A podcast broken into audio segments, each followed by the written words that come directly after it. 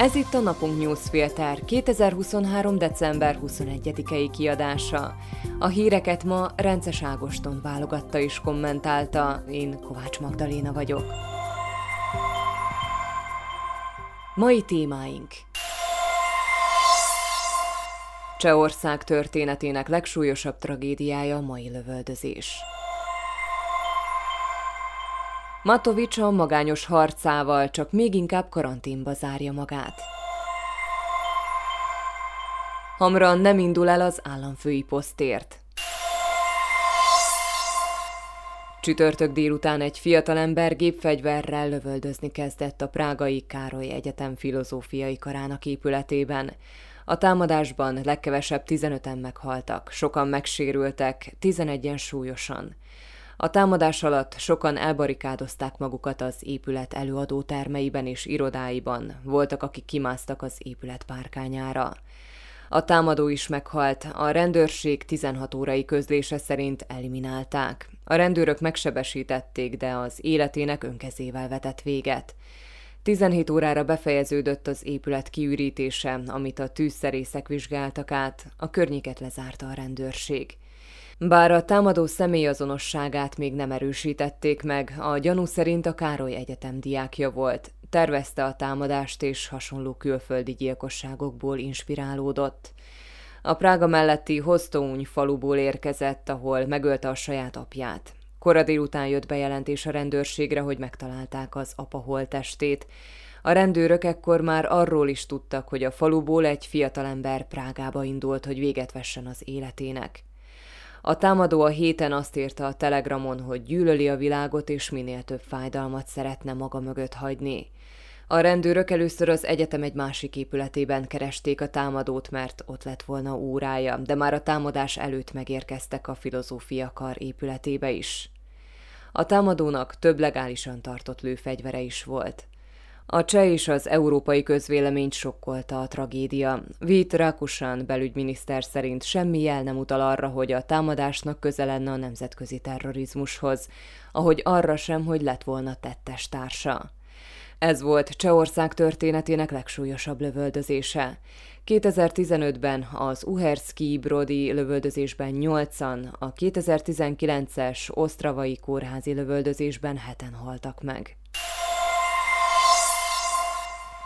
Az előző éjszaka és a délelőtt azzal telt a parlamentben, hogy Igor Matovics pártjának képviselői az ájulás határáig órákon keresztül olvasták fel a módosító javaslataikat a költségvetési törvényhez. Az éjszaka Grendel Gábor és Peter Pollák, reggel Roman Mikolec tett így.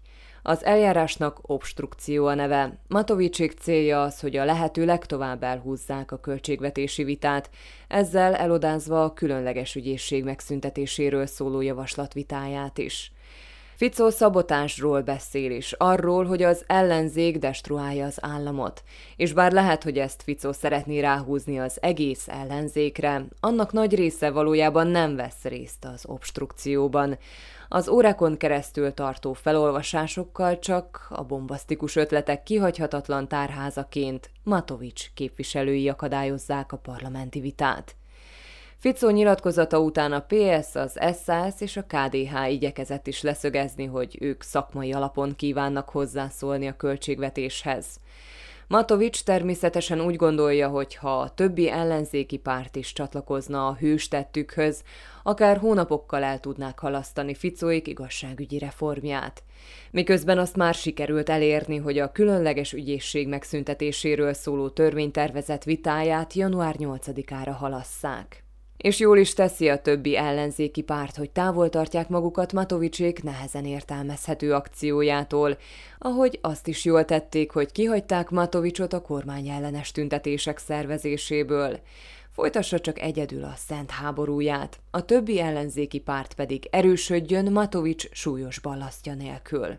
Az Ipsos friss felmérése szerint a magukat manapság szlovenszkónak nevező egyszerű emberek támogatottsága csökken.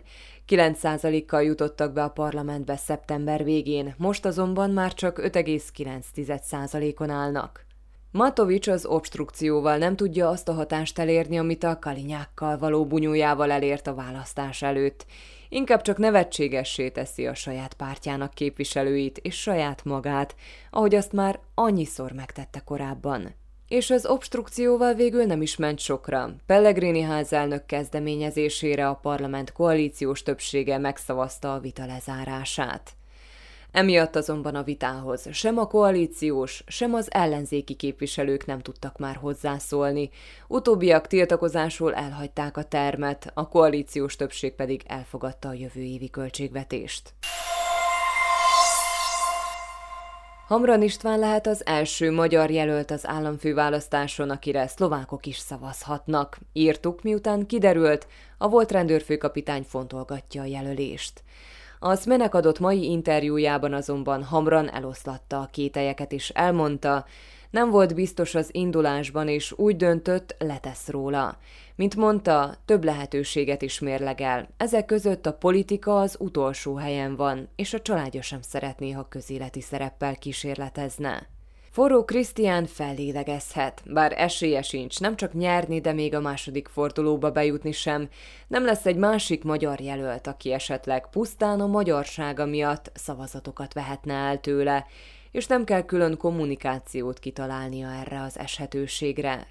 Ivan Korcsok is fellélegezhet, hiszen Hamran is nagyjából ugyanazt a választói réteget szólította volna meg, amit ő, a Ficó kormányjal szemben kritikusak táborát. Ma jelent meg az Ipsos felmérése a már bejelentett és potenciális államfőjelöltekről. Ez még annak a tudatában készült, hogy Hamran fontolgatja az indulást. Korcsokot a válaszadók 16%-a választotta volna, és 16% fontolgatná, hogy őt válassza. Hamran a negyedik helyen áll, Pellegrini, Korcsok és Harabin mögött. A volt rendőrfőkapitányt csak 5% választaná, 14% számára pedig ő lenne az egyik lehetséges jelölt. Ezek az arányok az indulása bejelentésével és egy jó kampányjal feljebb tornázhatók lettek volna, és valószínűleg lett volna egy korcsok-hamran párharc az ellenzéki szavazókért. Így azonban Korcsok maradt az egyetlen erős ellenzéki jelölt, és jelentősen le van maradva Pellegrini mögött. A házelnök támogatottsága nő, 25% biztosan rászavazna, 24% számára pedig szimpatikus. A két számot összeadva már közel az 50%-os álomhatár. Ha egy jelölt ezt eléri az államfőválasztáson, akkor győzött, nincs második kör. Ha a Hamrannal szimpatizáló 19%-ot hozzáadjuk a korcsokkal szimpatizáló 32%-hoz, az már 51%, csak hogy ez nem így működik. Hamran szimpatizásai nem biztos, hogy automatikusan korcsokot választják majd. Ha Hamran mégis elindul, azzal korcsok esélyeit rontotta volna, és mint Roman Podmarcsik, az Ipsos felmérője mondta, lehet, hogy így Pellegrini már az első fordulót megnyerte volna. Hamran visszalépésével tehát nőtt korcsok esélye, de az még elég távolinak látszik, hogy le is tudja győzni Pellegrinit. Hírek egy mondatban. Eljárás indult szerdán kenőpénz elfogadása miatt Miroslav Kocsán az Oktatási Minisztérium szolgálati hivatalának főtitkára ellen.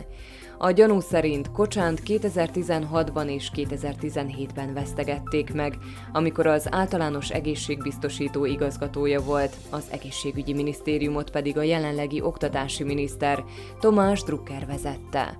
Kocsán visszautasítja a gyanúsítást, Drucker is kiáll mellette. Az Európai Unió Bíróságának döntése szerint a Nemzetközi és az Európai Futball Szövetség az uniós joggal ellentétesen igyekezett megakadályozni az Európai Szuperliga létrehozását. Az Európai Unió szerda este közölte, hogy csatlakozik az Egyesült Államok vezette Prosperity Guardian hadművelethez.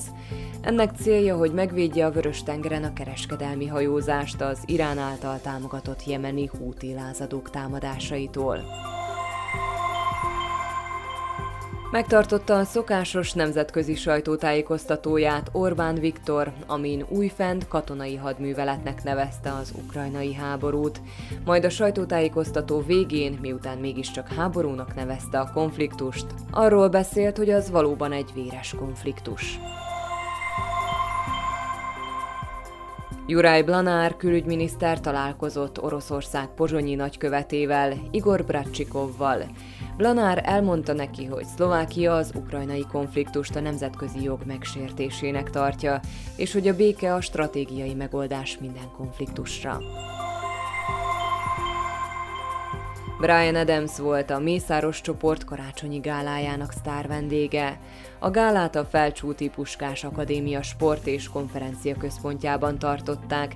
Fellépett a Neoton Família, a Hooligans és egy meglepetés sztár vendég. Ez volt Adams a Telex forrásai szerint. A kanadai zenész 300-500 ezer dollárért, vagyis 276-457 ezer euróért szokott fellépni. Vágselje városa elkezdte a jégpálya előkészítését a téli stadionban. József Belicki polgármester azt mondta, hogy a stadiont azonnal megnyitják a nyilvánosság előtt, amint használható lesz a jégpálya. A mai napunk newsfilter híreit válogatta és kommentálta Rences Ágoston. Én Kovács Magdaléna vagyok, a Viszonthallásra holnap.